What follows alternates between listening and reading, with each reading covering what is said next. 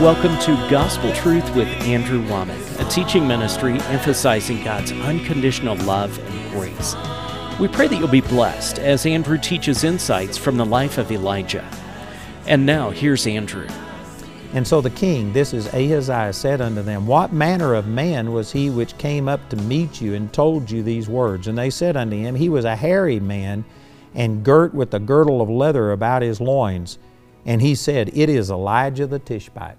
You know, it's amazing that out of millions of people that you could just give this description, he was a hairy man and he had a leather, leather girdle around his loins.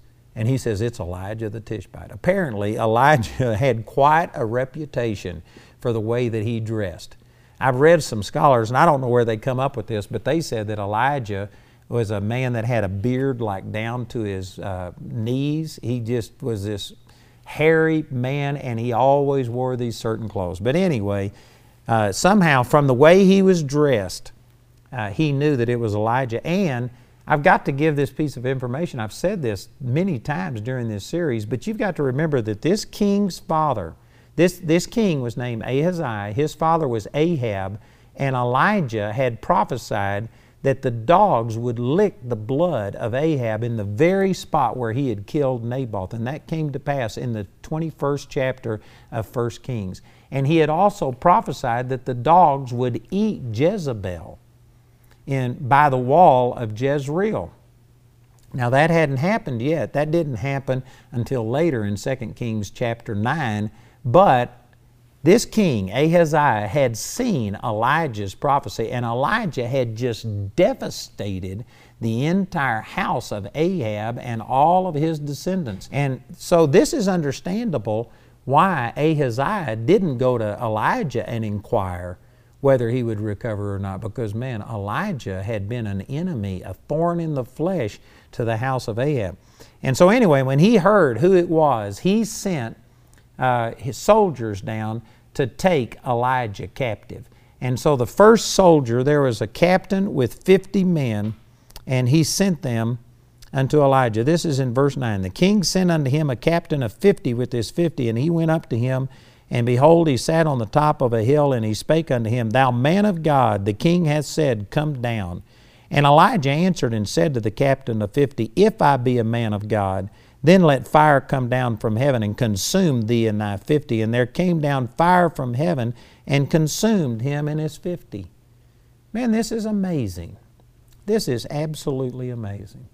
You know, Elijah, again, I've said all of these things during this teaching, but Elijah called fire down out of heaven in 1 Kings chapter 18 and consumed the sacrifice, and because of it, the entire nation repented and turned to the Lord. Here again is Elijah calling fire down out of heaven.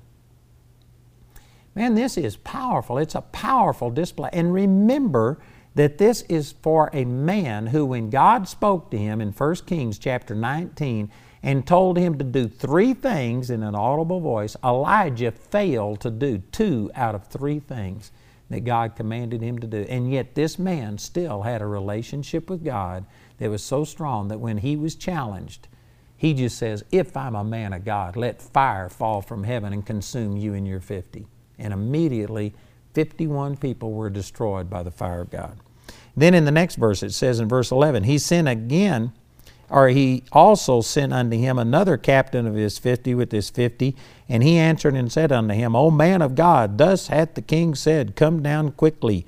And Elijah answered and said unto them, If I be a man of God, let fire come down from heaven and consume thee and thy fifty. And the fire of God fell down from heaven and consumed him and his fifty. So this is now 102 men that were destroyed by fire falling from heaven. Man, this is awesome. And you know, let me just, I got to say these things quickly, but this used to be a problem scripture to me. I actually wrote these verses down, and for over a decade, I struggled with these scriptures because under the new covenant, we don't see this wrath and punishment. Did you know there's some people that don't understand this, and because of it, they want to be a prophet of God, and so they go out and start prophesying doom and gloom and destruction and wrath. And things have changed because of Jesus. Jesus placed our wrath upon Jesus, and today a prophet of God is not this doom and gloom guy that you see Elijah being right here. And I know some people disagree with that and say, oh no, we're still supposed to be prophesying the destruction and the wrath of God falling on this nation if we don't repent, etc. But you can turn over to uh, Luke chapter 9, verse 52, and I haven't got time to do that. But in Jesus' ministry, Jesus went into the city of Samaria and the people wouldn't accept him. They wouldn't even give him lodging. They wouldn't even allow him to come into their city because he was headed to Jerusalem and the Samaritans hated the, the Jews of Jerusalem, and because of Jesus' association with them, they snubbed him and wouldn't even let him into their town. And if you go back to John chapter 4, Jesus had already ministered to this city of Samaria. The woman at the well got born again, and she brought out all of the men of the town, and the entire town had turned to the Lord, and Jesus stayed there and ministered to them for two full days. These people knew who Jesus was. They believed he was the Messiah, but because he was headed to Jerusalem to worship with their sworn enemies, the Jews, they snubbed him. And Jesus' disciples, James and John, referred back to this instance in 2 Kings chapter 1. And they asked Jesus, they said, Jesus, do you want us to call fire down out of heaven and consume these people the way that Elijah did? In other words, they were trying to emulate a scriptural example. And there's Christians today that are still trying to live this way. And yet Jesus turned around and rebuked them and said, You don't know what manner of spirit you are of. The Son of Man did not come to destroy man's lives, but to save it. And he just turned and went to another place. And you know, for years I couldn't understand how this harmonized, but I now see that if Jesus would have been alive and walking the earth during his ministry where grace and truth were revealed, he would have rebuked Elijah for what he did right here. Now, Elijah wasn't wrong because Elijah lived under a different covenant. And this was when the wrath of God was poured out. There is anger from God towards sin.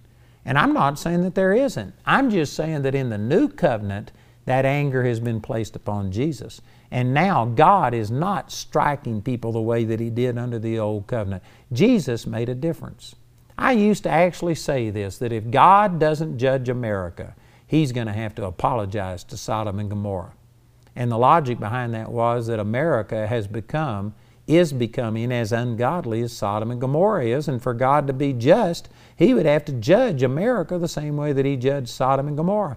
And that is all true except that Jesus bore God's wrath and He paid for our sins and now I say that if God does judge America, He will have to apologize to Jesus because Jesus has borne the wrath and the judgment of God against America. Does this mean that America and other nations are just free because Jesus has borne the wrath of God? No, there's still consequences to our sin. And even though God may not bring His judgment on our sin, our sin is an open invitation to the devil to come do your worst.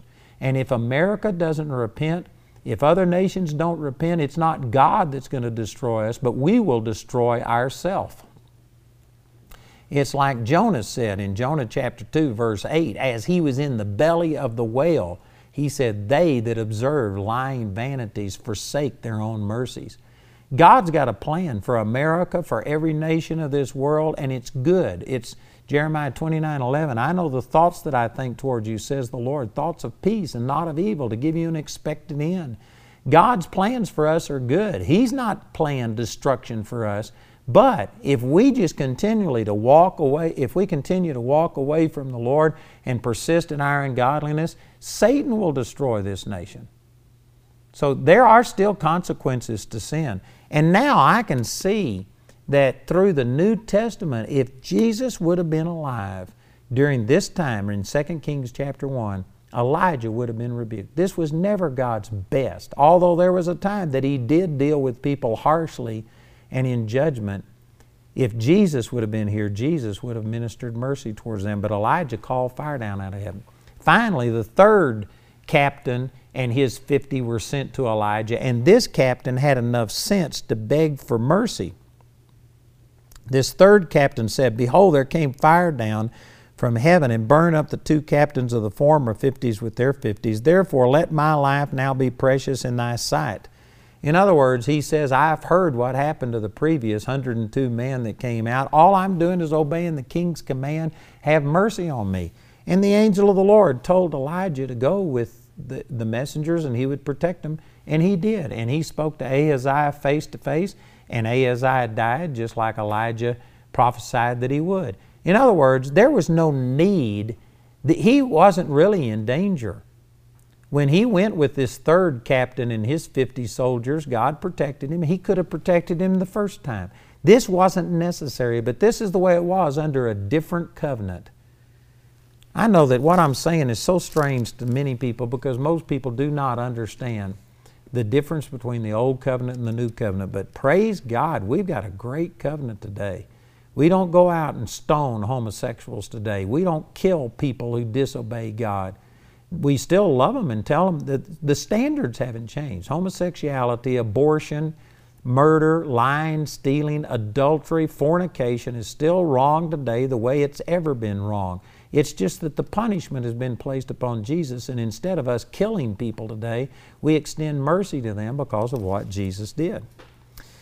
So, in the second chapter of 1 Kings is where Elijah is taken up into heaven. And man, I, seems like I'm probably not going to have time to go through everything. Let me just summarize some of this. That first of all, Elijah had already anointed Elisha to be his replacement, and for around 13 years, Elijah and Elisha had been traveling together. Elisha was serving Elijah, and now it says in uh, 2 Kings chapter 2, verse 1 It came to pass when the Lord would take up Elijah into heaven by a whirlwind that Elijah went with Elisha from Gilgal. That's all the time we have for today, but be sure and tune in again as Andrew continues to teach on the life of Elijah. Take the opportunity to learn valuable life lessons from the Bible and avoid the school of hard knocks by getting Andrew's complete series titled Lessons from Elijah. It's available in either a CD or DVD album, a book in either English or Spanish, or in a study guide. Each of these valuable resources is available for a gift of any amount. The fifth audio teaching in today's series is titled Elijah's Translation it's available for a gift of any amount when you write or call. We encourage everyone to give, but if you're simply unable to afford it, Andrew and his partners will provide this fifth CD free of charge. Our address is P.O. Box 3333, Colorado Springs 80934, or call 719 635 1111. Again, that's 719 635 1111 or go to our website at any hour. You can use credit card to order any of our ministry materials online 24 hours a day at www.awmi.net. Hello, this is Andrew Wommack, and I'm the host of the Gospel Truth radio program that has been airing on radio since 1976. But we have just canceled our radio programs. I'm sad to do that, but I think that that's what I had to do. And I want to let you know that we still have our television program available, heard all over the world.